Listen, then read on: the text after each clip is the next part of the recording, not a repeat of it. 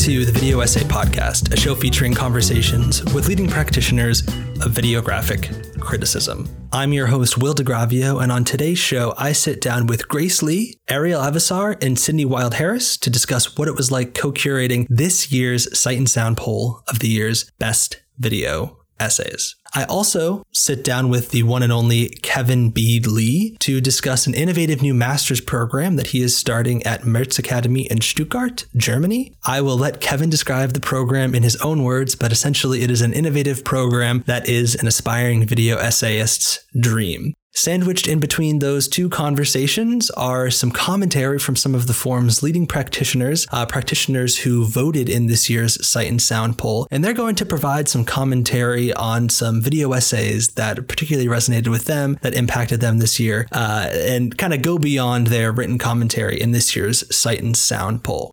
As always, please consider subscribing to this show on iTunes, Spotify, or wherever you get your podcast. And also please consider subscribing to Notes on Videographic Criticism, which is the somewhat weekly newsletter that is the companion to this show that features interviews, commentary, and links to video essay news from around the web. If you're a fan or creator of videographic criticism, you'll definitely want to check out that newsletter. It's on Substack at thevideoessay.substack.com. And now, without further ado, here is Ariel, Grace, and Cydnii.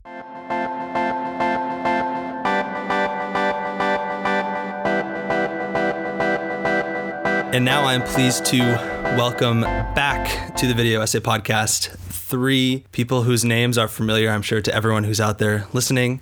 Ariel Avissar, Grace Lee, aka What's So Great About That, and Cydnii Wilde Harris. Grace and Ariel joined me last year for a conversation on co-curating, co-editing. I don't know what the correct term is. We do say we could talk about that. The 2019 Sight and Sound poll. And here today, we are joined by Cydnii, who was one of the co-editors with Ariel and Grace on the 2020 Sight and Sound poll of the year's best video essays. If you're not familiar with that poll, you should definitely go check those out. But Sight and Sound has essentially been curating a similar poll since 2017. And they are really like, in a way, the Academy Awards, in a sense, for video essay work, where practitioners of the form get together and reflect on the year in video essay making and try to highlight not only some of the year's best works, but also some of the works that maybe went, did not get as many views throughout the course of the year. And I think that's one of my favorite things personally about the poll is that there are some works that literally, I think, Ariel, correct me if I'm wrong, like there was one I remember last year that literally had one view, right? So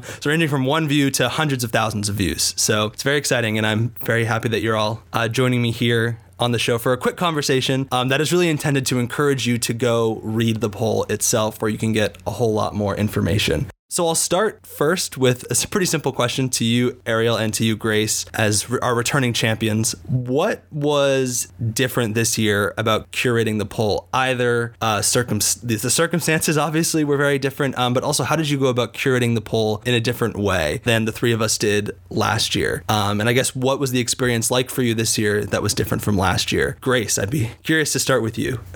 Yeah, it seemed to come together way more easily and quickly this year, and we couldn't work out why, because there were more people. But it's like we really got into a flow of like putting it all together, and I guess because we'd like me and Ariel had done it last year, so we knew the ropes a bit more, I guess. I don't know, I wouldn't have expected to be any faster, but it seemed like things came together more easily this year. I didn't particularly notice anything else different. Well, I agree. It went a lot easier, a lot quicker. Mostly, I suppose, because Will wasn't there to weigh us all down, which is... it's true. Yeah, obviously, slowed us down.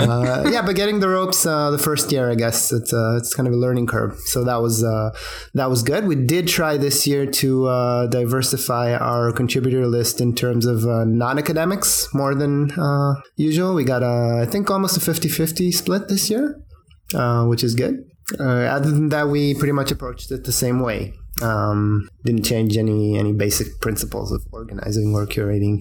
And for those listening, we went into this in a lot of detail in our last conversation, so I'll definitely link to that at thevideoessay.com if you want to go learn in more detail. But I'm curious, just to follow up with you, Ariel and Grace, my first thought was when you said it curated quicker, I'm wondering if that was because it's like this paradox of the pandemic, right? Do people have more time to stay at home and watch video essays and write about them or reflect them, or do the horrible circumstances generally, is it harder to contribute to something like this? And I'm sure it varies person to person. And I'm wondering whether you felt that in curating the poll different from this year. Like, did you feel as though, because I'm asking this because you kind of touch on it in your introduction, right? In that this whole idea of this continuation of community, right, that extended to, into 2020 in a very unorthodox way, and that we were all kind of connecting online with video essay related things. And did you feel that in co-curating the poll? Like, were people eager to participate? Did you notice that there was an increased enthusiasm?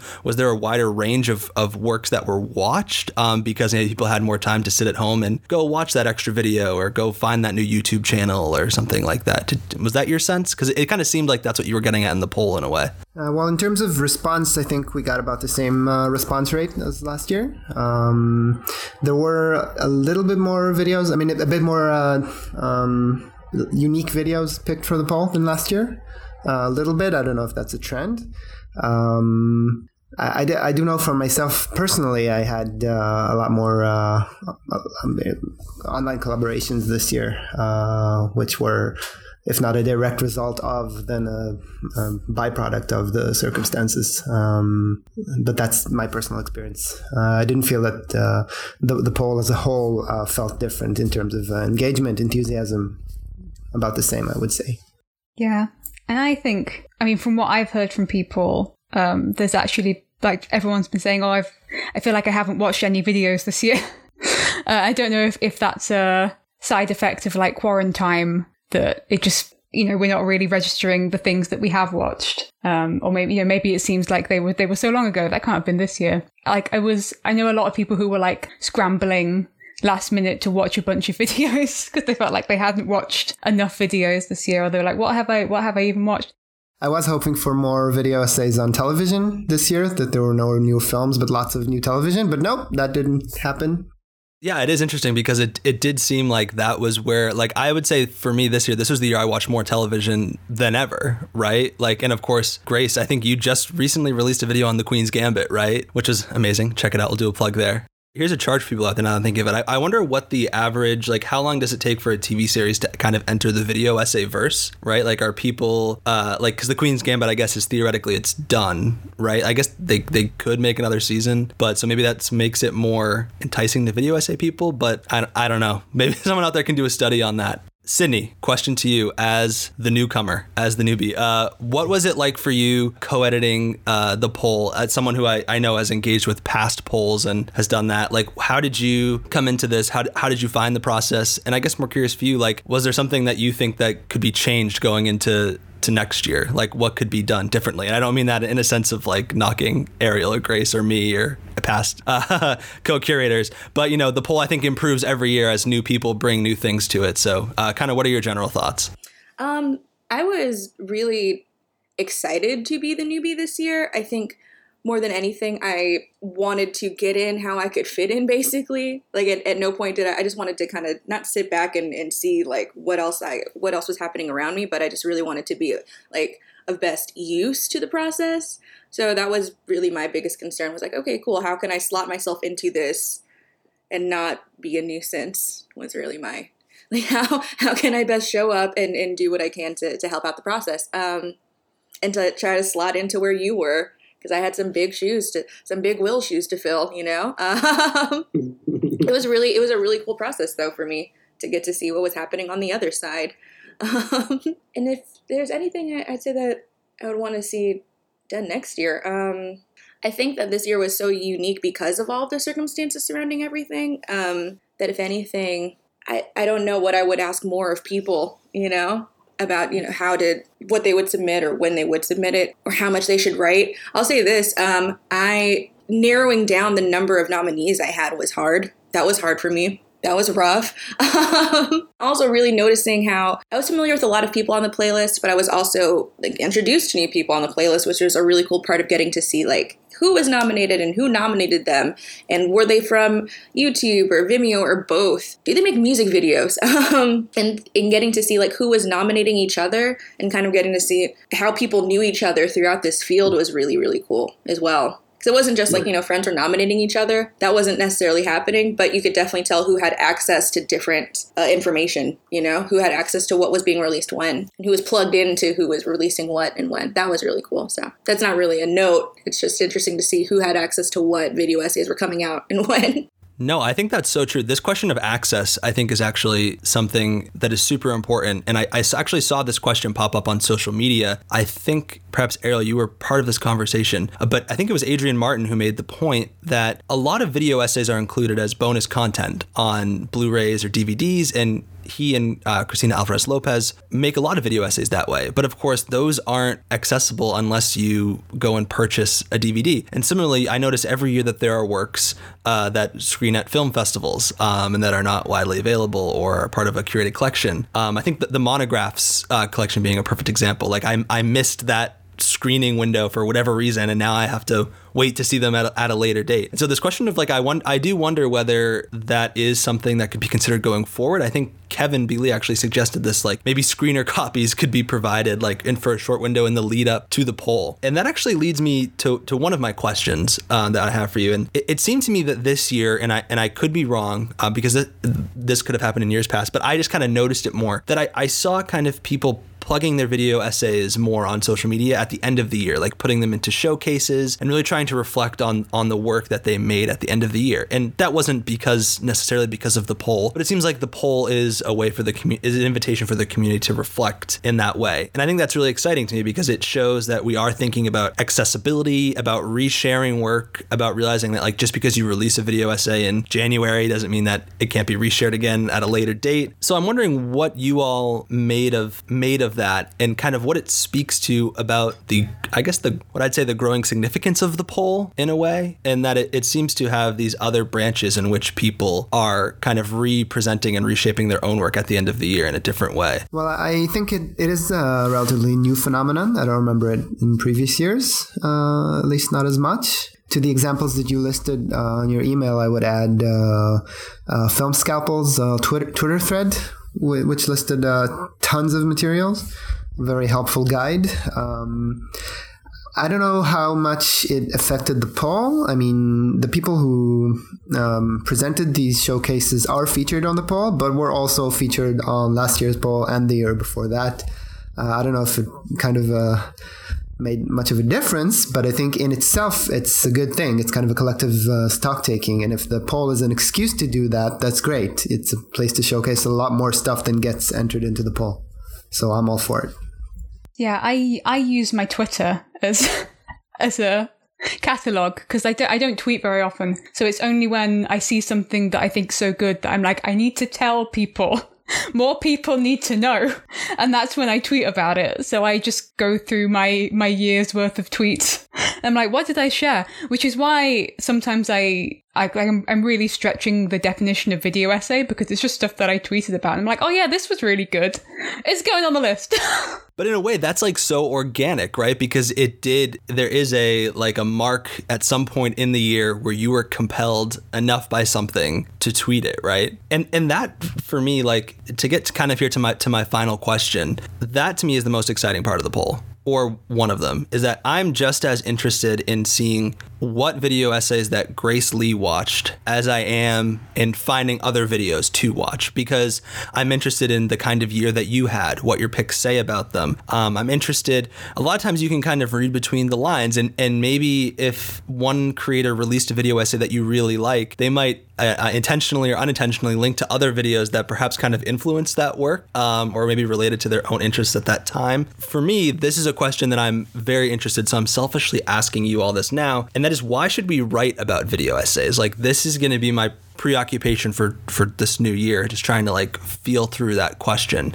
And it seems to me that the poll, ironically enough, is like among the best examples each year of writing about videographic criticism, short form writing, but is really great. I think one of my favorite parts of contributing to the playlist this year was like forcing myself to sit down and articulate exactly what it was that I loved about the videos that I was nominating, and also getting to kind of like write like a love letter to the creators and this piece that I, you know, fell in love with over the course of the year. And thank you so much, Ariel and Grace, for reminding me about word caps, because I definitely went over most of the time writing about these video essays. So I think that a lot. So I think that, I don't know, I enjoyed the process of getting to write about each video individually. But I think that just because like one, it's at the end of the year, and for a lot of people, it's at the end of their semesters or quarters, or they're working on their year-end projects or what have you, you know, that maybe being given the option of being able to write like, you know, one statement about where they are and how they're feeling about their video essays might also be a great option to have if they can't necessarily go through and write, you know, 700 words on each video that they nominated, you know? I also enjoy going over my favorites and deciding why I like them and articulating that. That is a good point. Regarding the idea of having sort of a general text about how my year has been, or my year in video essays, I think a couple of contributors on this poll and the last one did attach this sort of preface. I was wondering whether we should make this like a built-in part of the form, and I'm leaning towards no, because it would kind of make people think that they're supposed to do it, and maybe also make the poll run really, really long if everyone did it. But the ones who did attach that sort of text, it was very interesting to see. It kind of contextualizes their choices. That's one thing. Regarding the question of why should we write about video essays, kind of don't consider the poll, besides the introduction perhaps, I don't actually consider the poll writing about video essays so much as it is conversing about video essays. It's more of a conversation, little snippets of this is what I thought. It's not really a back and forth, but still, it doesn't feel like, you know, like you would write in a critical essay or an online journal. There are those as well, but this is more of a conversation, so just happens to be written down. Yeah, I think I agree about the one piece of writing versus the whole selection of whatever someone's picking versus individual picks. We could maybe have it where you can, like, selectors could choose to either write one piece of text about their selection in general, or 100 words about each one, rather than having everyone submit like a whole 1,000-word personal essay about their year alongside all of their writing about individual picks. But I'm definitely in favor of allowing people to write in the way that they want to and however they want to express themselves. So I think it's a good idea to give people options, or at least make it clear that those options are available to people. Some people did do that. You know, if someone wants to write a poem, do an interpretive dance.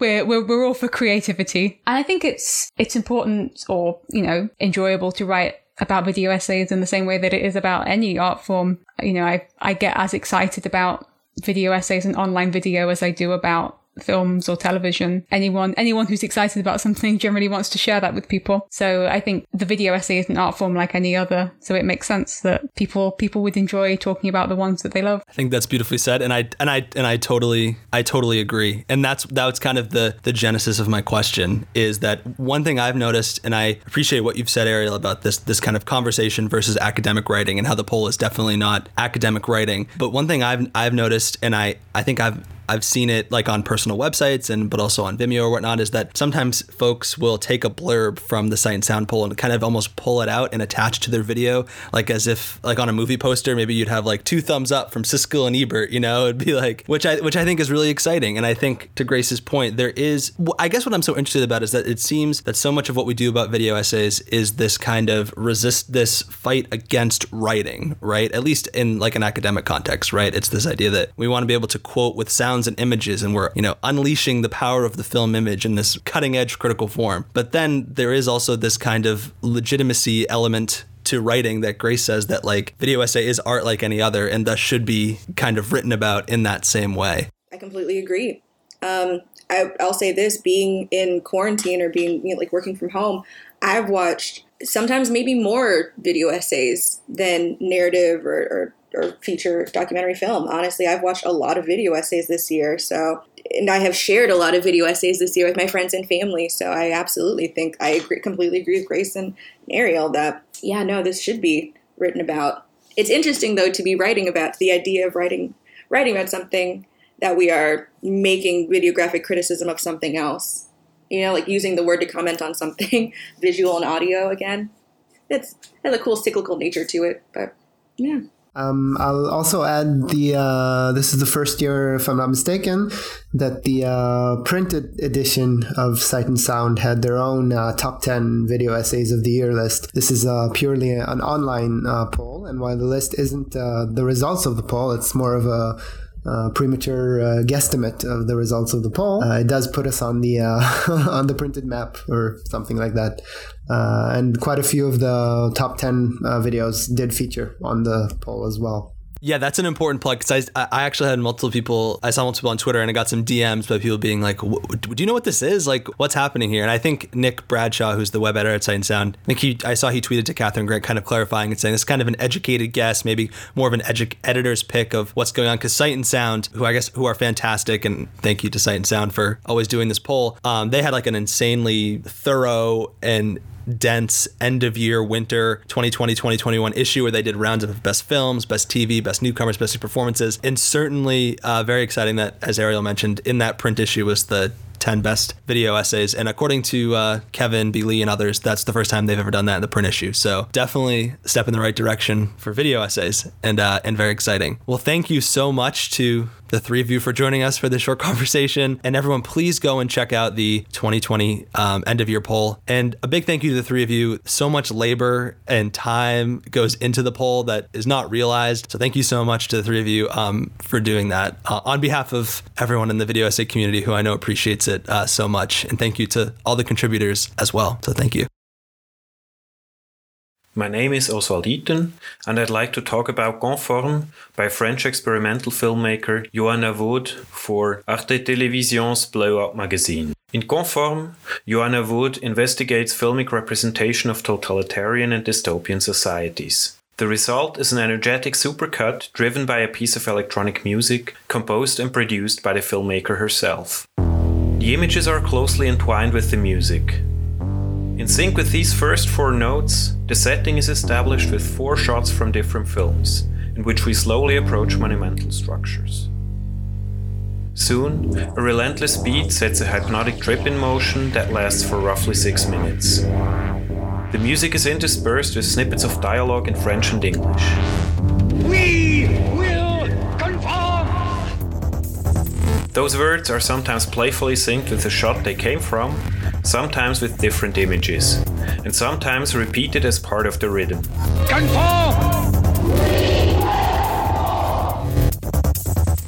Like any well-made supercut, Conform is actually a whole series of supercuts. But Wood not only lists the key ingredients of dystopian films, she aptly tells a sort of layered meta-story of the genre. What's more, in many of her films for Blow Up, and yes, she appropriately calls them films and not video essays, there is a moment when the story seems to have come to an end, but then she changes gears for the real finale. Within that framework, films interact with each other through matching eyelines and continuous gestures. Conform takes us from mass movement to single characters, from subordination to insubordination, and stylistically from unchanged images to superimpositions and zoom-ins. For me, a basic pleasure of supercuts lies in the fireworks of emotions, ideas, and memories triggered by the rapid succession of clips from films I recognize. And since Wood uses clips from an amazingly wide range of works, most likely everyone will recognize at least some of them.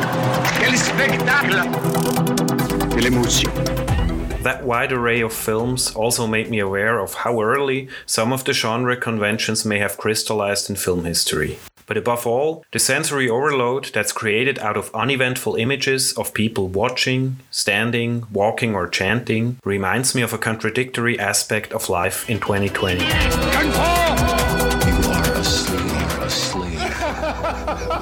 That feeling of frantic stasis, of an increasingly louder 24-hour news cycle during that superficially static situation of lockdown and social distancing.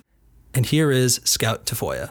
So for my contribution this year, I chose, among other things, including The Incredible There Are Not, 36 Ways of Showing a Man Getting on a Horse by Nicholas Zuckerfield.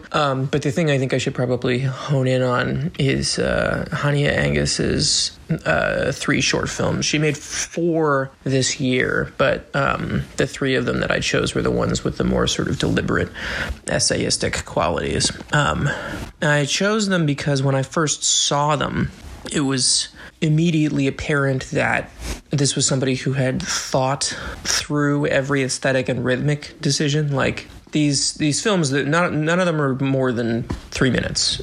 Most of them hover at about a minute in length, and they get across everything they need to in an incredibly short amount of time. They're essentially like perfect, like pop songs of poetry and analysis. You know, between her voice harmonizing with the music that she's chosen, or, you know, the way that she puts effects on her voice to make it sound like it's coming through as a phone message. There's just such deliberateness to every decision that kind of immediately plants you in this emotional space, like very, very carefully selected by the director.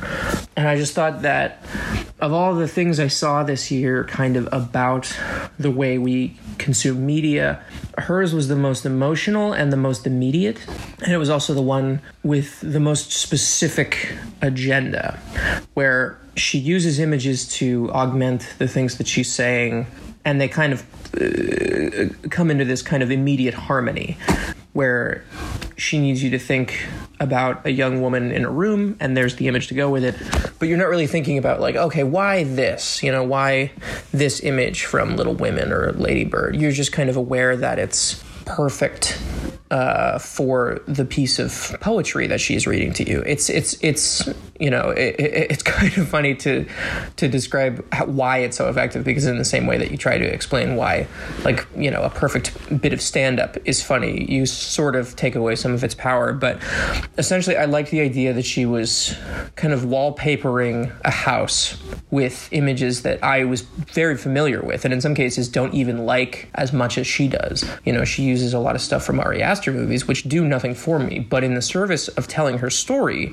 made perfect sense, because I had to then be like, okay, well, what is she going through that this particular piece of media really spoke to her? And you know, it's kind of a fun trick to get past the critical brain, in essence, to, you know, force someone to think about, why did they use this thing that you know, had written off for this, that, or the other reason? And it's, you know, it reminds you that the video essayist's first job is not to convince you necessarily that this or that is interesting, but rather to simply use it, to take what we understand in the moving image and kind of push us past our initial reactions. And that includes our defenses and our usual critical understanding. And that's what she did so spectacularly. You know, a lot of video essays are sort of catalogs of things. They're collections of things. I mean, the Zuckerfield thing is one of the better versions of it I've seen, for instance. You know, it's here's what this and that and this mean about the person who created them. Here's what shots of men getting on and off of horses says about film culture at large and the director Raoul Walsh. You know, that's kind of the backbone of video essays as a form, is collecting things that we know and showing them to showing them to their audience back again to get them to think about, you know, their placement and what this means about the director. I think at their best, they rewire images with which we're very familiar to produce new emotional reactions to them. And I think that, for instance, the supercut is like the worst and most sort of easy way to employ these things. You know what I mean? You put 25 images of people crying under a pop song or whatever, and that kind of gets people like, oh, I remember that. But it doesn't really do anything. But that's why something like Tale of Eurydice is like so disarming. It's a new piece of poetry, and it uses things that I was aware of to tell a story that I did not know in this iteration. Like every clip and it's so short, it's so brief, and it's so, you know, immediately intuitive. It's kind of this like perfect study of synapses firing where, you know, she mentions father and there's a clip from the movie and you're like, oh, wow, that's, I wonder if that's somebody that she relates to in the way that she does her father. Like that's the kind of fun thing about the video essay, is that rather than treating it like a tool for analysis, in this way she uses film as a kind of an inverse investigative tool, that she allows us a window into herself through the movies that made perfect sense in this thing. And she does them so fast that you get this like amazing kind of like lightning storm of influences and ideas on her. And she's really like opening herself up and her points of reference in this way. And I wish, I guess, that there were more people doing that. You know, it's we've proven, I think, especially Kevin Lee and Chloe Gallaber Lane, and you know, we know that it can be used as an analytical tool and a way to really look hard at what, you know, the interaction between human beings and images. And I guess I'm happy and heartened to see somebody making things that look like video essays but don't really act like them. I think that that's heartening, and it gives me hope that there's about to be a really exciting wave of creators and creation. Hi, this is Kevin B. Lee, and I want to give a special mention to two video essays from last year that actually were not on my list for Sight and Sound, but was because I hadn't seen these videos when I had made my ballot, and they probably would have been on my list if I had. First one is The Rise of Film TikTok by the Twitter handle Kiki Crazed. I think that's also her YouTube account as well. KIKIKRAZED. It's a fantastic, really well-assembled, well-edited, well-designed video that just takes you through the wild, diverse worlds of film culture on TikTok and its potential as a platform for film criticism. It really just gives you an amazing sense of how film criticism has evolved way beyond its traditional text-based practices into any number of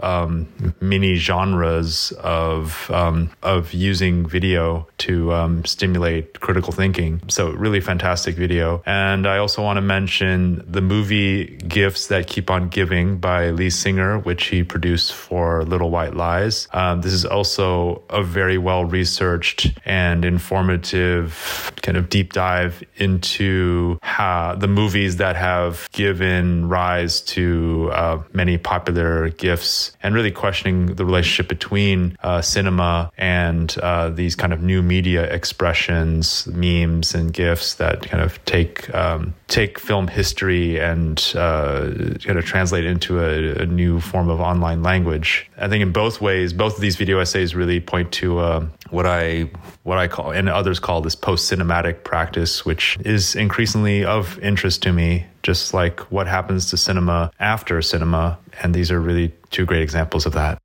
Hello, my name is Shannon Strucci. I've done a lot of video essays on film and media history and culture, and I did the Fake Friends Parasocial videos. My pick for the poll this year was Street Cat Rescue Lionel by Flatbush Cats. I honestly hadn't watched that many video essays last year. It wasn't a good year for anyone, but it wasn't a good year for me personally. And I didn't really have the time to set aside like I usually do to listen to podcasts or to watch video essays or any of that sort of stuff. But I have gotten really into Flatbush Cats, which is a YouTube channel, I guess, run by one of the guys who runs a TNR group in New York City. And each video is a little story about a cat. Like, he records this beautiful footage of cats from the time, like even before they take them in, to them taking them in, to them kind of acclimating them to being inside and being around people, and then to their adopted family. And the videos are just very well made and very touching. And I'm sure there's some level of, you know, embellishment or dramatization to make them more palatable to a YouTube audience. But as far as a series of very well written, very well edited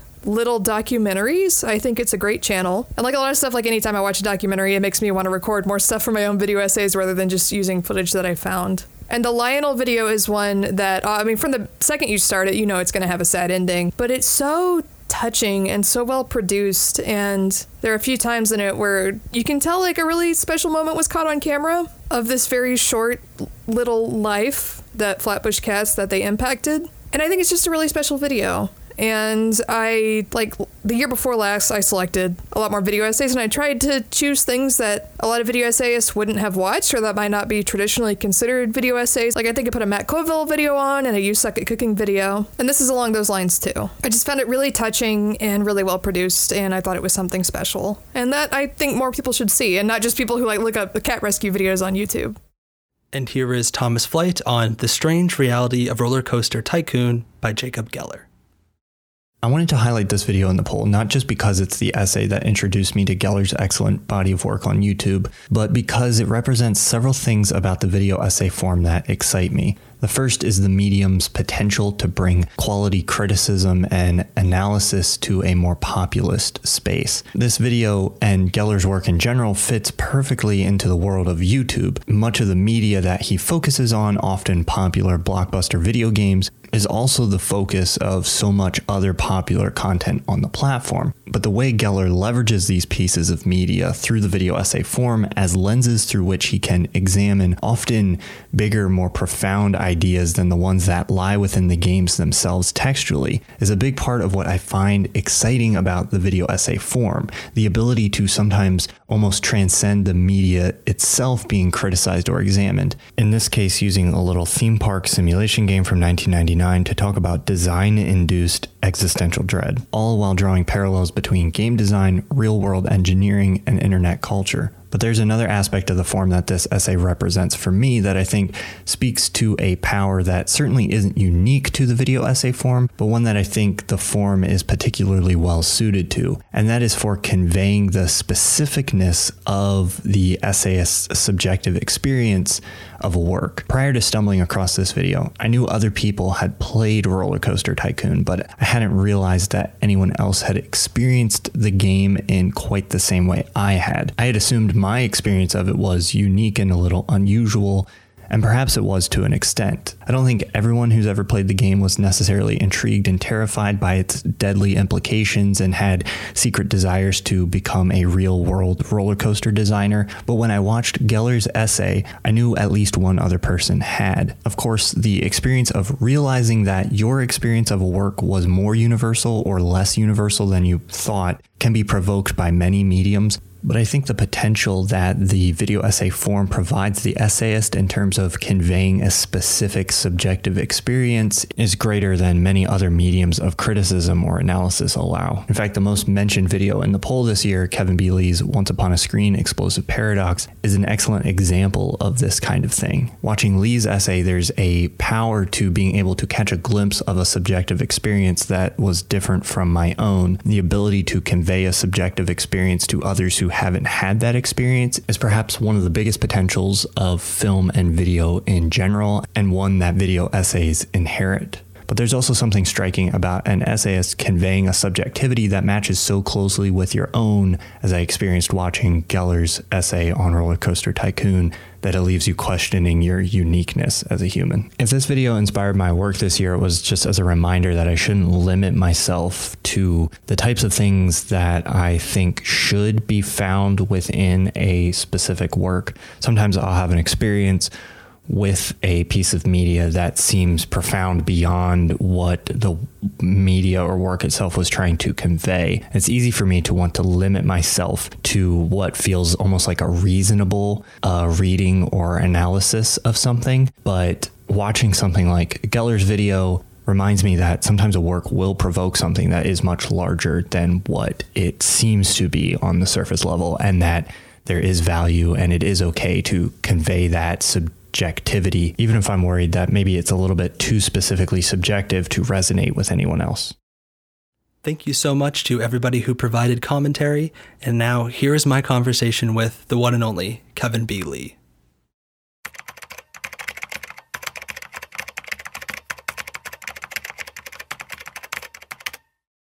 Welcome. I guess I don't really know how to do an introduction here because you are either watching a video recording of this conversation or you're listening to this on the Video Essay podcast. So I guess I'll address the podcast listener because I need more of a transition, I guess. But I'm joined here by someone who truly needs no introduction, Kevin B. Lee, who would be like on the Mount Rushmore of video essayists, I would say. And I feel, Kevin, that I need to do a short little preface because unfortunately for listeners of the podcast, we're not. You are not here to have a standard interview conversation, which we are going to do. And we've been talking about it for a while. And I'll just tease it here that Kevin and I have some plans for a very fun, big, epic conversation and I have a ton of notes and questions that Kevin doesn't even know about yet. So we're going to try and surprise him, ask him. The problem with preparing to interview Kevin is he's done so many interviews that you kind of got to watch them all and like look for the gaps. So that's what I'm trying to do. But I think this interview here will be a first because I don't think you've had time to talk about what we're going to talk about here today yet. And that is Kevin is in the process of developing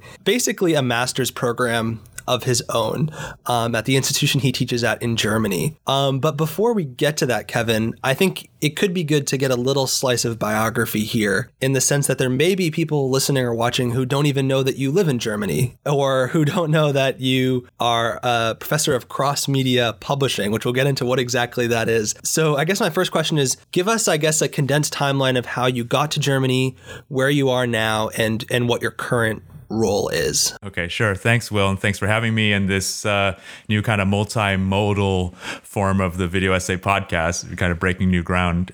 It was in 2017, I had been invited to be a resident at the Harun Farocki Institute in Berlin as an artist in residence. And that was my first time living in Europe, in Germany. It was just supposed to be a 3-month thing. And then it led to a series of speaking engagements, one of which was at the Merz Akademie in Stuttgart. And they invited me to do a workshop in video essays and also give a lecture about my history and practice with video essays. And this lecture actually is on Vimeo.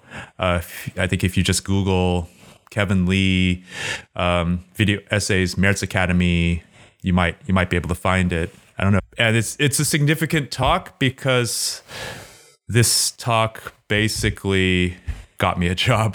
So it's also like, if you want to see what a successful job talk is like, I gave this talk about my background in video essays. I gave a workshop on video essays with some really great work. I can even pull up an image of that, which is on my website. Yeah. So right here, if you go to my website, I have a section on teaching. And I just found this, I just was looking for this before we got on. And I just found this interesting that I was already sharing the results of the workshop. And if you can see it clearly enough, what the students were working on. There was, stuff about movies, time travel, your typical kind of, there was even a video essay about Roland Emmerich. So I'm like, okay, wow, everything in cinema is possible, even shitty filmmakers. But then stuff about Hitler's appearances on YouTube makeup tutorials and Instagram stories. And this was actually the first time that I was engaged in video essays dealing with things other than film. And so that was exciting to me. Yeah, I mean, because the thing is I was working with students who weren't necessarily film students. They were also students in visual communications and new media. So they weren't so film nerdy as the people that you and I typically, have encounter in video essay circles. And so this was a transitional moment for me. This was 2017. And since then, I've just become increasingly interested in video essay practice outside of film studies. And it definitely reflects something about Merz Akademie. Merz Akademie is an interdisciplinary school. It's a small school. It's a very charming campus with about 200 students. Let me see if I can pull up a little homepage of the website. And yeah, it's great because there aren't so many students, even though there are basically 4 study areas, film, video, visual communications, new media, and cross media. So it has kind of an inherently interdisciplinary aspect to it, because the school is so small that these study areas end up encountering each other and informing each other. And what I do at Cross Media, I was hired as a professor of cross media, and I feel like cross media really embodies this intersection of different media practices. So when I was, you know, when I gave this talk, they informed me, oh, we actually have an open position that we're trying to fill as professor of cross media publishing. And I asked them, wow, that's exciting. But, you know, at the risk of potentially disqualifying myself, what exactly is cross-media publishing? Because I've never heard of this term before. and they said, well, we're not exactly sure ourselves, but we felt like we needed to design a study area that somehow fills a gap that the other study areas are not quite covering, something that has to do with publishing, contemporary publishing practices that may be related to journalism or, you know, storytelling. That, yeah, and what we see what you're doing with video essays on YouTube that are, on the one hand, engaging with film video, but somehow translating film history and film knowledge to a new media context, which is online media and social media. And so this to us somehow, in some ways, describes what cross media is. I'm like, okay, that's good enough for me. So I gave a presentation. I laid out an idea for what cross media. Yeah, a cross-media curriculum that really puts greater emphasis on content, on critical engagement with content, because I would say the other study areas are more focused on disciplinary principles of design, of craft.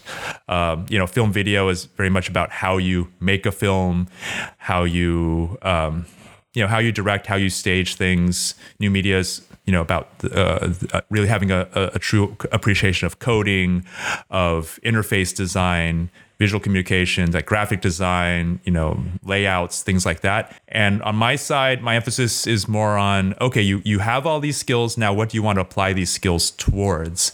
Not just taking orders from a manager or a client, but really asking yourself, like, what's interesting to you that you want to interrogate, that you want to explore. Because that to me is how video essays have operated. It was always a means to facilitate a deep exploration of what I found most interesting and most worth understanding with regards to film, and now the larger spectrum of media that we are in now. So yeah, so for me it's about topics that you want to engage in deeply and critically, stories that you want to tell, and how you design your interrogation, exploration, so that other people can come along with you. And that's, you know, for me, that's primarily through video essays. And, you know, since I'm regarded as an expert in that, that's definitely something that I offer as students as a model. But I think there's way more options for students to engage with. So, you know, if you want to design a website that has that kind of exploratory, interrogatory, or investigative approach to your subject, then how do you do that? If you design a poster, how do you do that? You know, or a visual, what do you call it?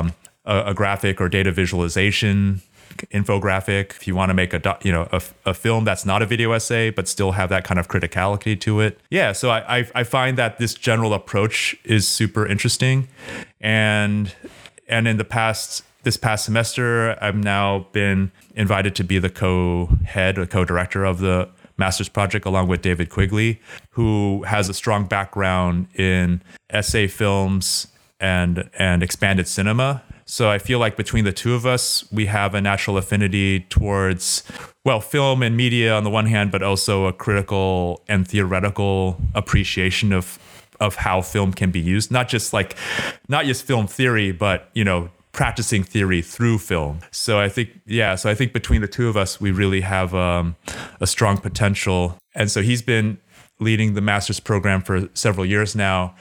And now we're kind of working together to really give the department a stronger orientation towards an intermedial or cross-medial emphasis, using the principles that I just described to you, with, you know, video essays as one approach, but video essays as an embodiment of this larger model of like critical engagement with media practice, you know, using media as a way to have deeper and more fulfilling engagements with your subject of interest, and using it as a way to find new networks, new platforms. Because yeah, with my own experience with video essays, it was like using YouTube as a new kind of opportunity. But I mean, this was back in 2007.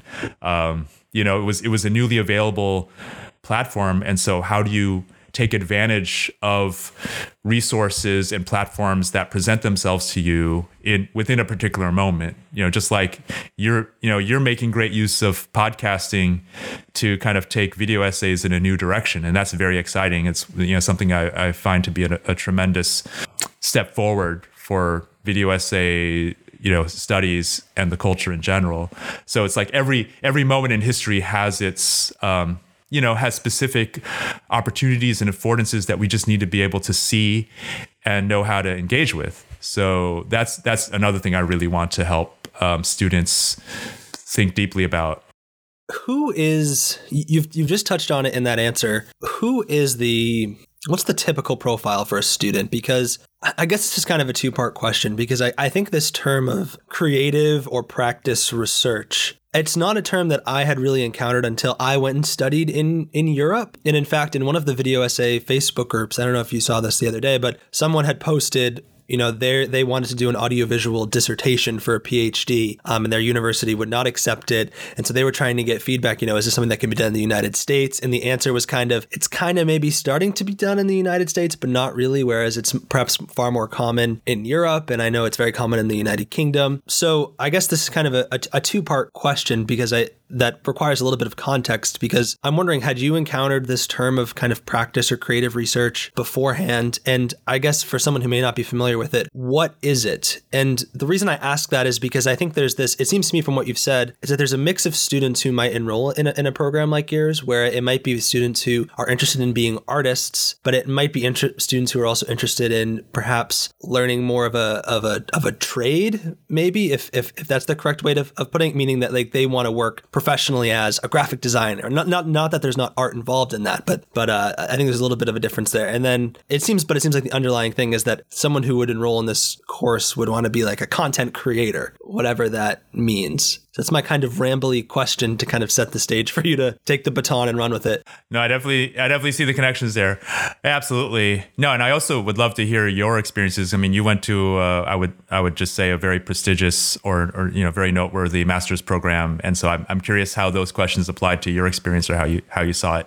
But speaking for myself, yeah, I mean, I had the benefit of getting my master's. I got an MFA and a master's and MA in visual and critical studies at the School of the Art Institute of Chicago, which was just a really, really fantastic program. And they very much have this interdisciplinary artistic research model. So, you know, I got an MFA, which is very much a studio-based degree, but even in the MA, which is typically a more academic practice, students were encouraged to explore their research topic through creative means, through you know, painting or illustration or filmmaking or web design.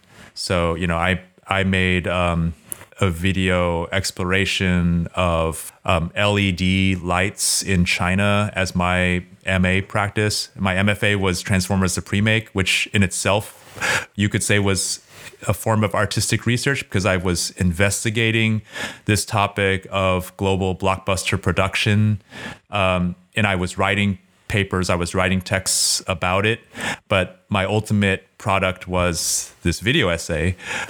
So it poses very interesting possibilities and questions of, you know, modes of research, you know, textual based research publication versus video or installation or other art forms, you know, how knowledge is produced. The question of jobs, which of course is very practical, is super important.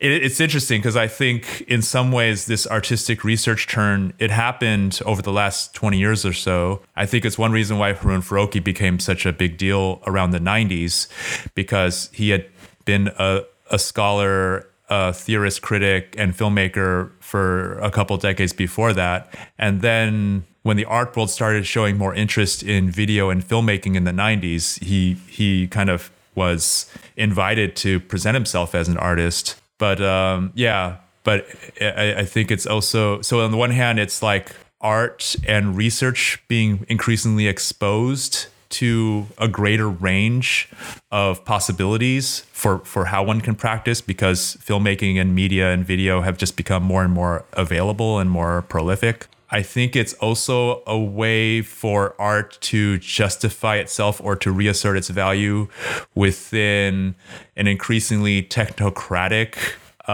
economy. I mean, I'm not gonna lie here. I mean, I think, you know, in an age where like STEM programs and science has tremendous kind of authority or centrality with regard to like where research budgets are going, and it needs to be considered useful research, because humanities funding has really been quite challenged over the last 20 or 30 years. So in some ways it's a tactical move to like align artistic practice to what can be considered useful research, you know, and I kind of go both ways about that. I think that, you know, I don't think the humanities should have to justify itself along those lines. I mean, and I think our society, our culture should have a greater appreciation of things that aren't like bottom line useful, you know what I mean? But it creates a very interesting dialogue or debate. Whatever the case, at least with something like video essays, it provides a very fascinating ground for how knowledge gets produced in a way that can be deemed, useful, and, you know, useful knowledge on the one hand, you know, because the knowledge then is articulated in a way that somehow engages an audience to a greater capacity than a text. I mean, you definitely see this in academia, where like I know, and you probably know, scholars whose video essays circulate much more widely than their books or their, you know, or the text that they publish, right? So if you want to talk about utility, right? So there's that. One thing I've also noticed is like I've gone and sometimes I go to someone's like CV or something, and they like link to maybe a journal article and like the link's dead, or I can't, or like there's something wrong with the database or doesn't work. Whereas with the Vimeo or YouTube, even if you do get it published in like an in-transition, say, you still have agency over the Vimeo file. So you have greater control. So the accessibility aspect is part of why it gets seen, you know? Wow.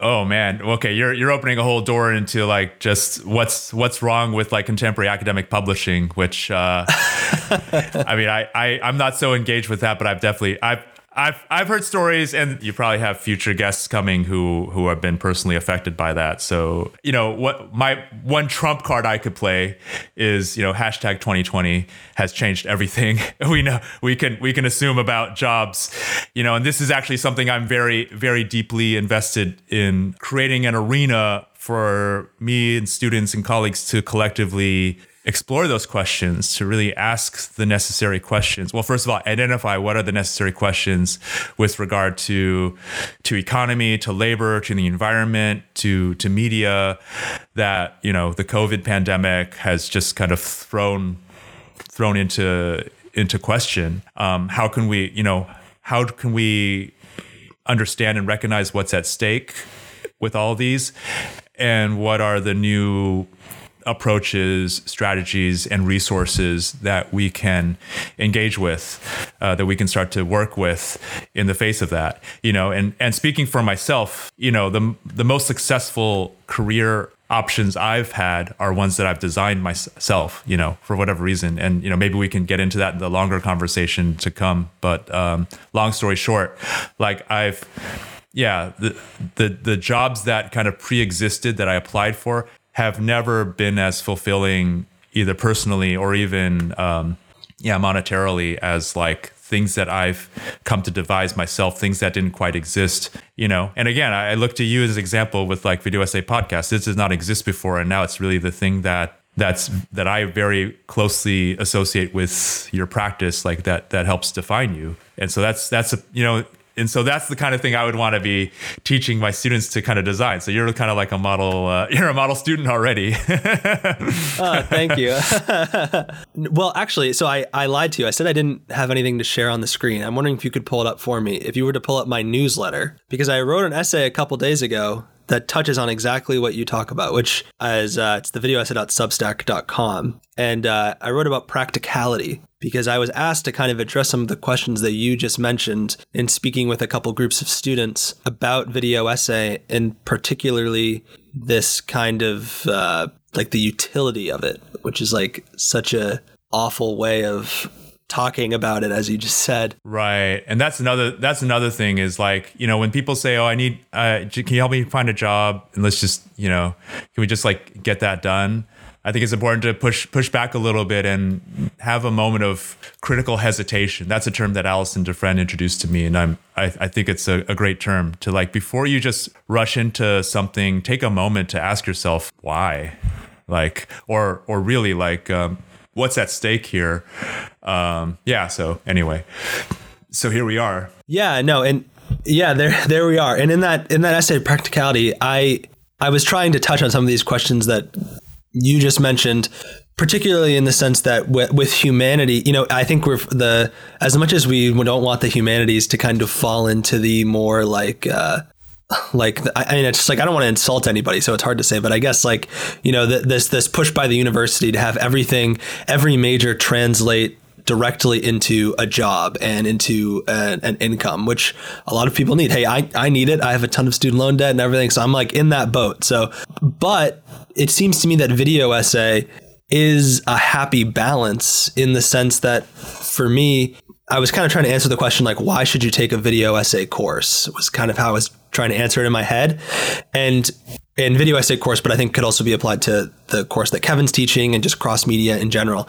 And this idea that it's kind of this three-layered thing, and I'm sure there are more, which is A, let's say you actually want to be a video essayist. Okay, then that's why you should take the course. Let's say you don't want to be a video essayist, but you're interested in film in some way, whether you want to be a critic, a filmmaker, or like when I was in the master's program at Cambridge, I won't say the name, but we had a very high level Hollywood producer come and talk to us, who got an MA in cinema studies from NYU. And he was like, he did his thesis on like Maya Deren, like is a very into like avant-garde American cinema. And he said that was like a formative experience for him and helped him all along the way, because he had an understanding of film that a lot of people don't, right? Like he could do the business of film, but also could read a script and know what was good, what was going to work. And that helped him. And then the third tier is that you are learning video editing, right? So, and you're learning maybe After Effects or Adobe Audition or InDesign, or, you know, I know I'm listing all the Creative Cloud products, but whatever, any other program that you could then. Yeah, this podcast brought to you by, I think maybe you've got a sponsor there. Hey, seriously, if they want to sponsor me, I'm more than happy to. Actually, I'd be happy if they just waived my friggin' $30 or $40 a month fee or whatever it is. I'd be happy with that.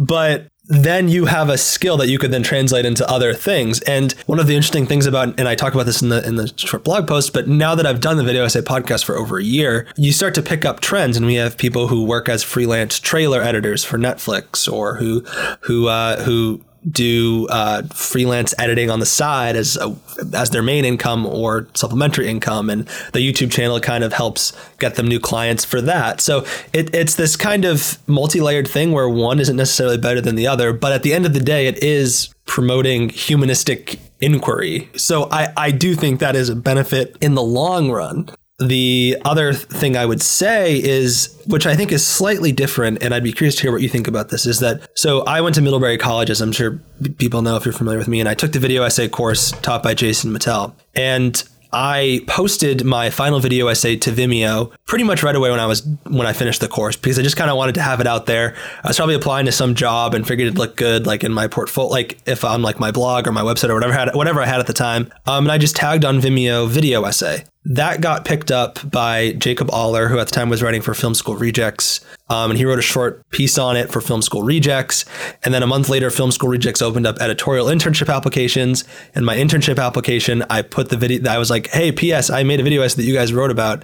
And I had been previously rejected to the internship before, but this time I was accepted. And that has really opened up a ton of doors for me. That was where I started writing video essay guides, which caught the attention of like people like Katie Grant. And so it's just been this snowball effect. And that's a long way of saying that by the end of my time at Middlebury, I became a big believer of focusing my academic works on things that I could then make publicly available, like when possible, which A, has that kind of like shitty utility aspect to it, but also because I felt like it made me care about the work more and it made it better because I was like, oh, people will see this. And I think that's such an important aspect of video essay making. And I'm wondering, and it seems to me that in a lot of practice research, creative research type programs, like with you with Transformers, the Premiere or whatever, like the end result is typically something that you would like make public. And I'm wondering if that's a component of the program that you're thinking about, and how does that, I guess, kind of shape how you think about this whole realm of humanities research and how you, I guess, would structure a curriculum? Like, is that a component that you think is important? And like,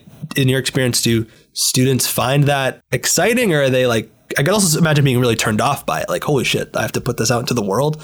Like, what are your thoughts there? Yeah, no, I really appreciate that. That's it's such a rich question. And, you know, my first instinct is, yeah, of course. I mean, it definitely speaks to my own background and, you know, the success or the moments of fulfillment that I enjoyed with my work were very much when I felt like I was connecting to, whether it was an audience of you know, thousands or hundreds of thousands through a video that I made that went viral, or just even a handful of people who saw something that wasn't so like mainstream, but really expressed in a way that was personally very fulfilling for me. And, you know, 5 people see it and they understand what I'm getting at. But either way, it really gets to the question of, yeah, who are you making it for? And this is why cross-media publishing, you know, that's why the word publishing is in it. It's like, it is about, now that we are in an age of kind of ubiquitous publishing, like, you know, social media is basically made us into publishers, and publishing has become kind of a default mode of contemporary life, for better or worse. I mean, it's definitely something to be critically examined. It's not, you know, just because it's the new normal doesn't mean it's good, but just that because it has this ubiquity, it needs to be addressed one way or another. So that becomes like a defining topic for every student to have to come to their own terms, their own definition of like, okay, what does this afford them? You know, if publishing is something you want to engage in, what are the resources and the avenues available to you? Or how do you find the right avenues and options for you? And if you're not invested in cultivating a public around your practice, then what else is there, you know? But at least to lay out all those options in front of a student, which I don't think a lot of graduate programs, frankly, are either cognizant of, either they don't, whether because they're just not so engaged in social media contexts, their professors haven't really been engaging in that, because they're just like more rooted in a more traditional academic context that doesn't care about social media, or like, you know, online publishing. Or they, you know, look at it critically and disparagingly. It's like, oh, that's so, I don't know, lowbrow or whatever. But for me, because it has been so vital to my own background, and it is something that I see as so ubiquitous among the Gen Zs and millennials that I've worked with as students. Like it's the thing that we all have to deal with one way or another. So I'm making that into like a core consideration of what the students need to come to terms with in their own way. So, yeah. Would part of your curriculum require that a student come up with a publishing plan? Or that sounds like so like boring, but I mean, like, would, like, you know, just critically thinking through how would they find their audience for it across a series of platforms? Like, is that what you mean? Yeah, if only as a thought experiment. I mean, at some point they do have to ask yourself, you kind of ask yourself, what does this work for? And maybe in the past, maybe with other graduate programs, it's like you write a paper and the paper gets graded and that's it, you know, and a story. And the thing is, you know, I personally have witnessed so many instances where a student, like not just master's students or grad students, but bachelor students, they'll make a video essay for a class. And then just on their own whim, it's like, oh, I did this, but you know, it feels like kind of relevant. Like it feels kind of connected to like things I see on YouTube or Vimeo. So what if I just post it out there? And the next thing you know, it has this audience that, and it, you know, I can name people like Jesse McGough, like, you know, the first video that got attention for her was this assignment she made in a class. I think it's even acknowledged in this video essay made by Ian Garwood, who was her professor at the University of Glasgow. This one called something about the significance of the voice in videographic criticism and scholarship. And it was talking about how, yeah. And he tells a story in that video about how Jesse had made that Branson video in class and then posted it on Vimeo, and then IndieWire picked it up, and next thing she knows, like now she's a practicing video essayist. So you know, it's there, and I think programs need to acknowledge that you know, the academic world is not sealed off to itself, and I would even question its centrality. And again, it gets into larger issues of neoliberalism and how digital technologies and industries have thoroughly disrupted the academic and educational institutions in terms of how knowledge is produced, how knowledge is circulated. But yeah, that's the elephant in the room, and you can't just ignore it. So I would definitely want this program to confront those questions head on and ask ourselves, like, how do we make sense of academic research and practices and careers in this reality that we find ourselves in?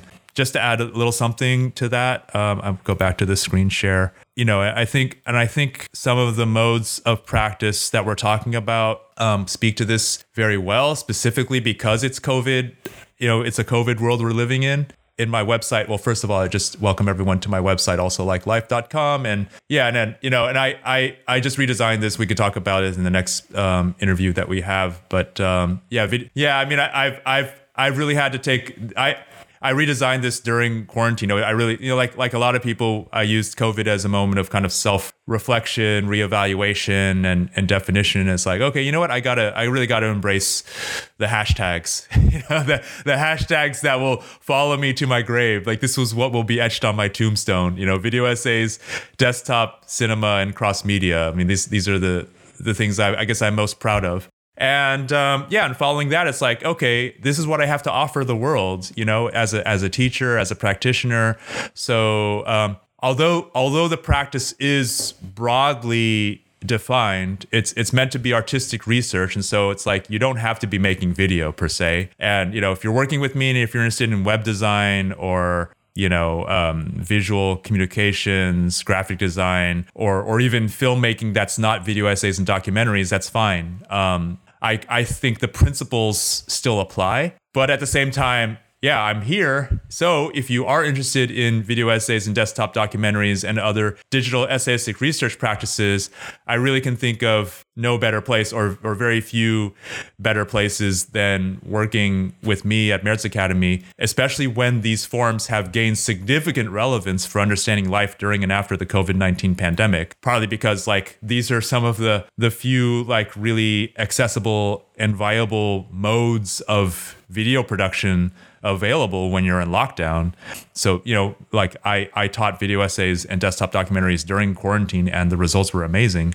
Yeah. So part of it is pragmatic, but because it was a pragmatic solution to a very real limited situation and challenge we're all dealing with, it actually provides a model for anyone to think about, okay, what are the pragmatic resources available to me with whatever it is I want to do, and how do I make use of them? So, you know, and this is just a very fundamental question that we all need to ask ourselves, you know, in terms of redefining artistic research or career development or whatever. If you're listening to this audio, there'll be links to everything that Kevin is mentioning on the webpage. But I'm going to ask you a tough question now, which if anyone has ever heard me talk about video essay, and I'm sure a bunch of other people, like the thing I like most about it is how accessible it is, in the sense that as long as you, like I thought Nelson Carvajal did a great job of talking about this in our interview 2 episodes ago. I'm not sure what exactly about how anyone with a laptop and access to any type of editing software and YouTube and whatever can like make something happen. There's very few barriers to entry as long as you can get access to some basic technology, which of course not everyone has access to. But so why would someone do a master's in this? Yeah, sure. I mean, I totally embrace the democratic aspect of that. I've definitely practiced it and benefited from myself. You know, nobody told me to make a video essay. I just kind of intuitively fell into it back in like 2006 or 2007. I had a blog where I was looking at, you know, great films of all time from this canonical list I was following, and I was blogging about each film, and then YouTube was available. So I started posting clips on YouTube and embedding them on the website. And I was like, oh, wait, if I could actually like take the text from my blog entry and narrate it in the video clip. And then I can, you know, combine the text and the video and upload that to YouTube. So, wow, that's cool. You know, it was an organic process of kind of evolving based on. So, you know, nobody like that just sort of happened. But the thing is that what the next step was, though, was having deep engagements, because I was like, OK, I can do this on my own, or I can also start to invite other people as collaborators. And I, started like contacting people like Matt Zoller-Seitz, Richard Brody, Vadim Rizov at Filmmaker, who's now at Filmmaker, asking them what film would you want to talk about? And we started collaborating on these together, and with each collaboration I just got a deeper knowledge. Yeah, and still, you know, and you can still do this on your own, but with the Merz Akademie program, you will have instantly that kind of collaborative and mentoring environment available to you, starting with me as a professor. You know, so it's twofold. It's like providing that collaboration, that community, that mentoring, which then allows you to really accelerate the process probably much faster than you would on your own, or at least it's encouraging you to take full advantage of the circumstances that this program provides you. And yeah, and just really practicing that skill, practicing what collaboration is, so that, you know, beyond the project, beyond the program, you have that with you, and that'll carry you much further. Yeah, I mean, we've received applications so far since I made the initial announcement about my involvement in the program. Some are definitely attracted to the prospect of living and working in Germany or in Europe, as opposed to being in the U.S. I mean, things, you know, I don't know how people feel right now at this moment, but, you know, it was before the election. It was definitely grim, and people were like, oh, okay, I really can't wait to get out of the U.S. I mean, now the pandemic is just as bad, but if not worse. But in any case, if people just want a new environment in which to practice, the Merz Akademie is a great environment. It's a small school. It has, the campus has this kind of movie version of a college campus feel to it, if I can describe it. Yeah, it's small, and everybody knows each other. So I mean, that's one thing I really love about teaching there, is I basically know everybody. So there's this great sense of familiarity and intimacy to the program that, well, you know, living in lockdown definitely means a lot, because it's just something about meaningful social bonds. So, you know, and I think you went to Middlebury, Will, so I think you might know what I mean. Like, it's a huge difference between studying at Middlebury and studying at, like, you know, a huge, like, state university with, like, tens of thousands of students. So we have that to offer. And yeah, and through that kind of closeness, you can have a deeper engagement with topics and with the relationships and networks that those topics connect to. So so I think that's something very special about the program that just kind of doing it on your own or having a day job might not necessarily grant you. I think, yeah, actually Middlebury actually provides a model. I'm really struck and inspired by what Jason Mattel and Christian Keithley, you know, your professors at Middlebury, have done, kind of mobilizing resources to create a fantastic program in video essay research and production, you know, with undergrad students doing outstanding work. I mean, it's really provided a lot of food for thought, and, you know, and this fantastic curriculum that they actually make publicly available through their website, which I've definitely cribbed notes from when I've been teaching video essays myself. Videographic Pachacucha for life. So, and even your you know, podcast website, you know, has those prompts as exercises. So that's really fantastic that you've made that methodology like more openly available. You know, it's very generous and very empowering. So I would love to devise something that's as defining. I mean, yeah, why not? Like I've been very deeply invested in video essays for over a decade now. I would love to, you know, I really want to devise a signature program that really takes my own background and my own understanding of the form, working with, you know, motivated and enthusiastic students who want to really accomplish something with it. And yeah, I mean, another model that I take a lot of inspiration from is the Harvard Sensory Ethnography Lab that Lucien Casting-Taylor, you know, founded, I think it was over a decade ago, maybe 2 decades ago, that really kind of cemented itself. It really put a stamp on documentary practice and kind of redefined documentary practice based on a very, concrete and deeply felt set of principles about what documentary should or should not be, and was able to, bring together students who were committed to that as well, or really wanted to realize their own practices through those principles. I think this is what great programs need to do at this point, because there are so many artistic research practice programs out there. I mean, it really started in the mid 90s and took on a life of its own for, you know, due to factors that we had discussed earlier, based on like, you know, making use of the new like technocratic ideologies that are, you know, influencing the humanities research and practice. But it has become a bit diluted, or let's just say it's become so familiar that it becomes generic. And I think now is a very important moment to reassert and revitalize what exactly do we mean by artistic research. You know, like, for, again, to what end? For me, it's always about to what end. It's like, okay, you got a film program, but what makes your film program special, or what really is the philosophy behind it, you know, and what do you want it to accomplish? So I based on my own experiences, my own practices, it really is putting a more specific and purposeful stamp onto the general artistic research proposition, based on the lessons I've learned through video essays and desktop documentary practice.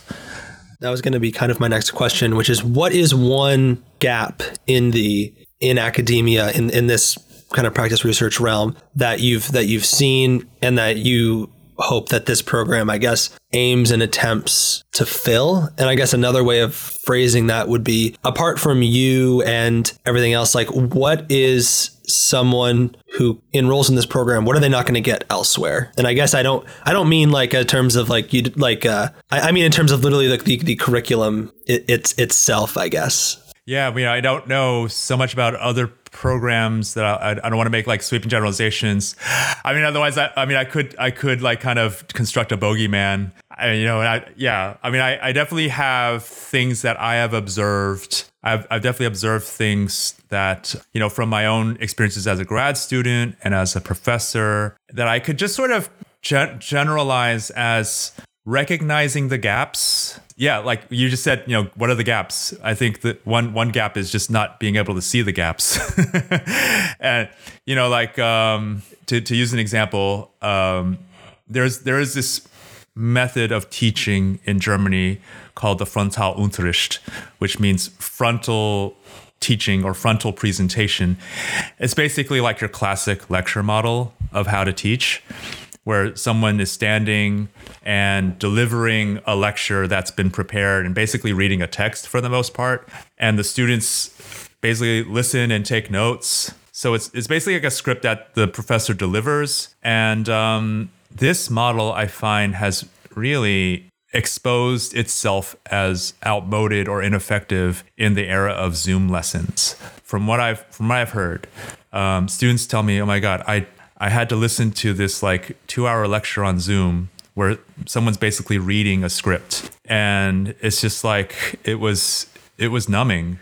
It wasn't engaging. And I'm basically like, you know, here to like write notes or perform, and something was just really absent about it. And then, you know, I teach in a more like American seminar style. It's just more conversational, more Socratic. It's like I'm asking questions of the students and getting them to like respond and to think. And for German students, it's quite disruptive and puts them on the spot. It's like, oh, I have to say something. I remember one time I asked the students a question, and then one of the students, after like an awkward pause, the students were like, aren't you going to tell us the answer? And you know what I mean? And it's, the thing is like that makes sense. If you are used to the Frontalunterricht method where the professor is the dispenser of knowledge and you're just a recipient of it. But, you know, you went to a liberal arts college, Will, so you probably know what I'm talking about, where it's more about provoking the students to think for themselves,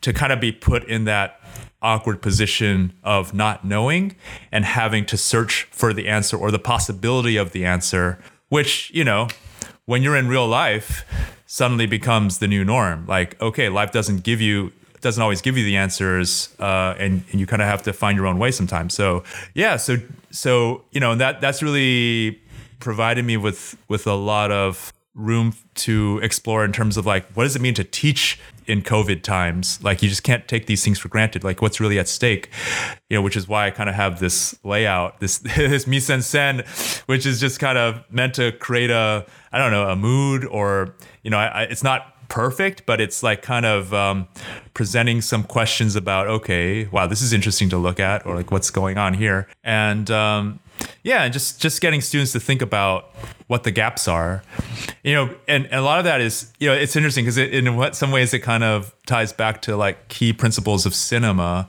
Like for me, one of the most powerful concepts of cinema is montage. When you put one image next to another and you compare them, or that creates this jolt of, at least in the Eisensteinian, you know, conceptualization of montage, you put two images that don't quite make sense together, and that gap, that irritation, is what sparks this dialectical, you know, discovery or an insight on behalf of the audience.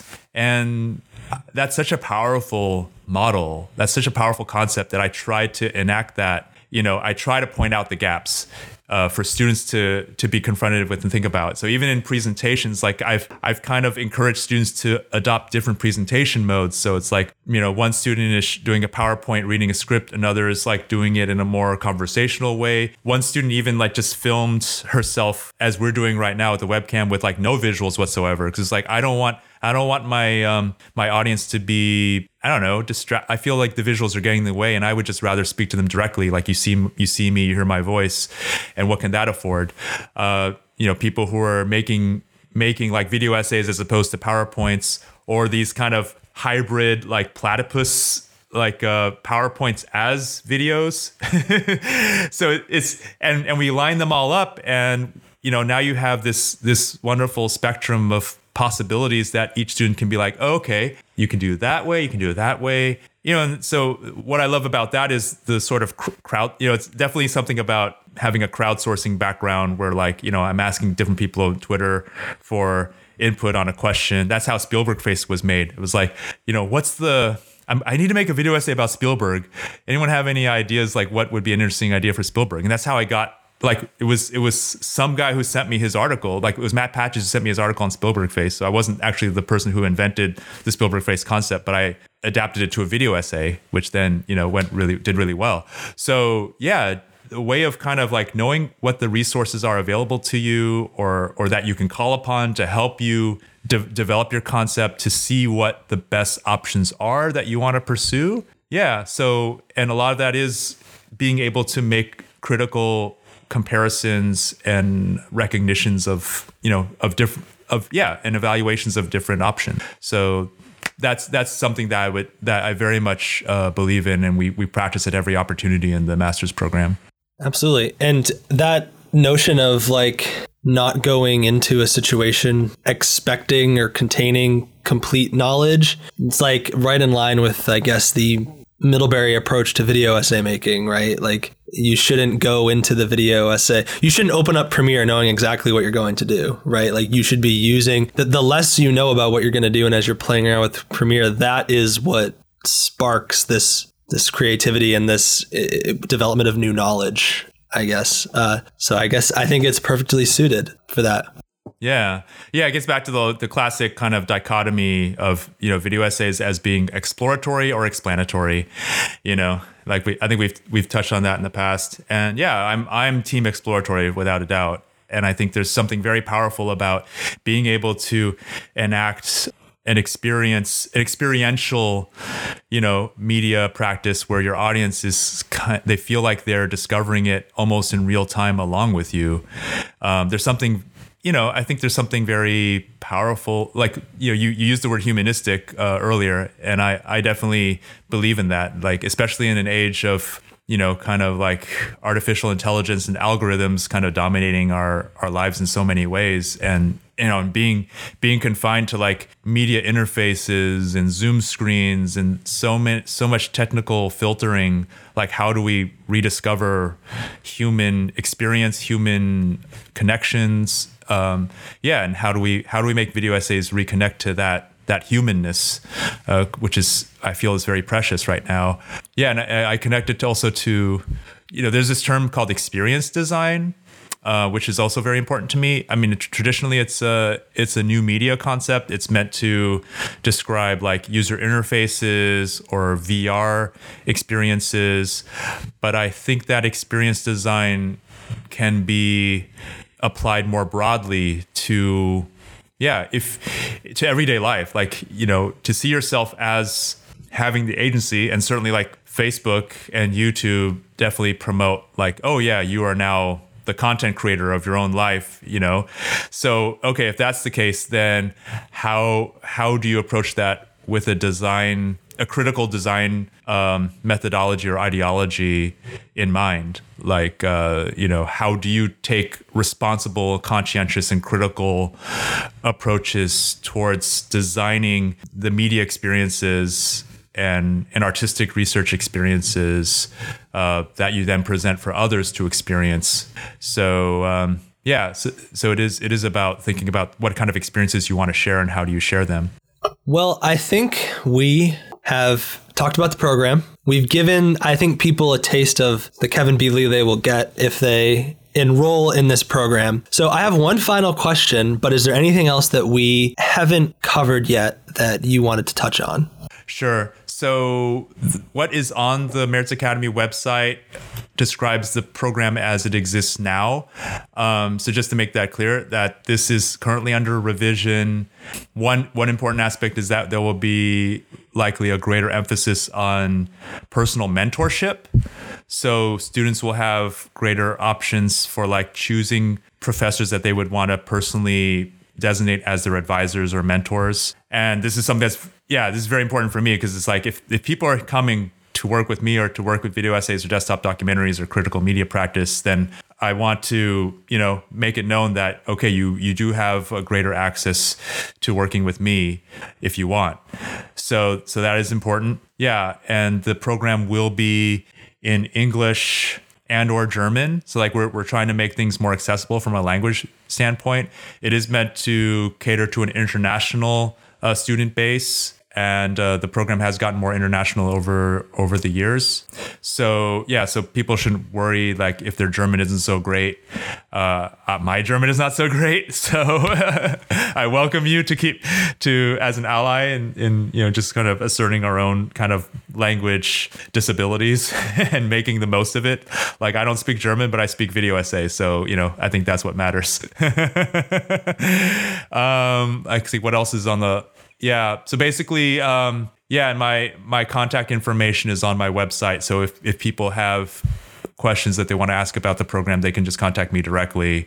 So, yeah, it is a program that's in the process of being revised based on the inputs that I want to give. And I think by next year it will be fully, or at least, you know, the things I'm talking about will be available and in practice for students who really want to, go in this direction for their own study and career advancement. I will say there's already been, I've already gotten messages from people saying, damn it, why did I already have to do a master's degree? Why can't I, why wasn't this around three years ago? And I count myself in that group. So this is very, very exciting. And yeah, I think that mentorship thing is so important. Like, I can't imagine. I was lucky enough to even have good mentors in my master's program, which, you know, was not a small liberal arts college like Middlebury. So that I can't imagine us being in school without that. So it's very exciting to see that be such a major emphasis on what you're doing. Yeah, exactly, because it feeds into the larger question of what really are the necessary and productive elements towards a program. Like, I don't take any of this for granted. I'm basically building this program, you know, I'm conceptualizing or evaluating this program from the ground up. It's definitely based on experiences I've had as a grad student and as a professor. Like, as a student, what is it that I wish I wanted? As a professor, what is it that I would want students to have? And yeah, there's nothing, to my mind, there's nothing more fulfilling than a really fulfilling conversation between individuals, whether two individuals or a group of individuals in a class. Just recently, I was listening to a podcast, 99% Invisible, the host, Roman Mars. I think the topic was about the education and teaching crisis caused by COVID-19.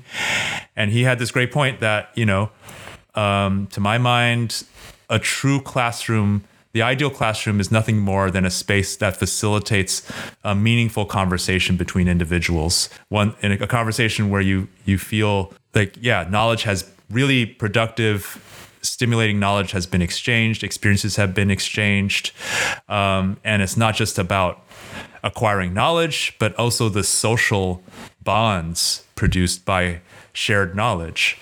And I think that's really important in the face of the kind of global crisis that we're in. Like, what are the social bonds that we feel are necessary to provide a better life for everyone, you know?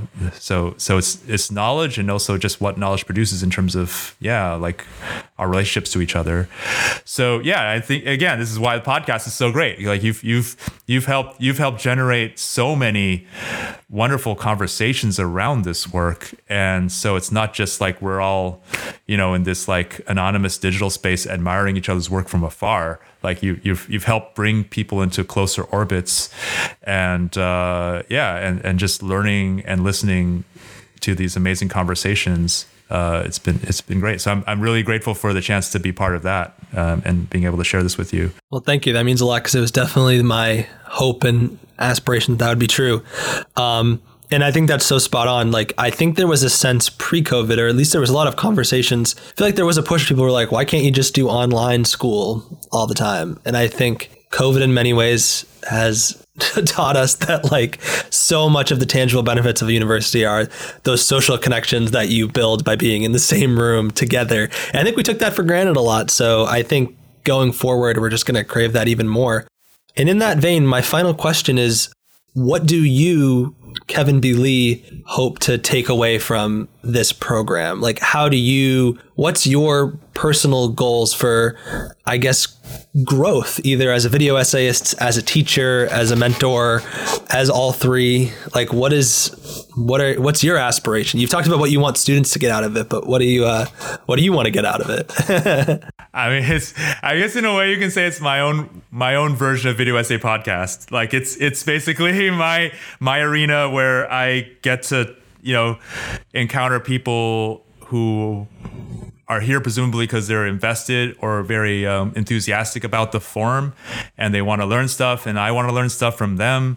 And yeah, I also want to be totally blunt, I mean, it sounds a bit like Kanye West, but I want to make some history. Like, you know, I really want a program that can really make a mark on this form as we recognize it, and also can take it into different exciting directions, way beyond simply like a new form of film studies, but really, you know, applying film studies principles, or, you know, videographic principles to really regard the world at large. make work that circulates. You know, I want nothing more than students' works to circulate widely and make an impact. I see this as an extension or a next phase of my own practice. I mean, of course, I want to keep making films as well, but I want to do it in a way that's like really aligned and enriched by my teaching practice. So it's, for me, it's very much a next phase of just kind of integrating all the different things I'm involved in, you know, and really giving it a stronger definition and making the most of it. So yeah, so I'm looking forward to welcoming others on this journey. Maybe some of them will be future guests on your podcast. That would be a fantastic outcome. I'm sure they will. No, it's very exciting. And some people argued that Kanye West made a video essay this year, right? Like with one of his music videos. I think that was, I've seen some discourse around that. So I guess maybe citing Kanye isn't too too out of the box. Yeah. Okay. All right. I can have him as a guest speaker then. Yeah. No, but seriously, this is very exciting. Congratulations in advance. You know, I really hope people reach out, and who knows, maybe I'll win the lottery and then I can just come hang out in Germany with you and your students all the time. I'm very jealous of people who will have this, this opportunity, and I'm really excited to see what it does to the field and to the community and stuff, which just continues to, I feel like, develop new ways of connecting with one another and championing each other's work. So this seems like the perfect venue to do that. So congratulations. And I can't wait to watch your students' video essays and share them. Yeah. So. All right. Thank you very much, Will.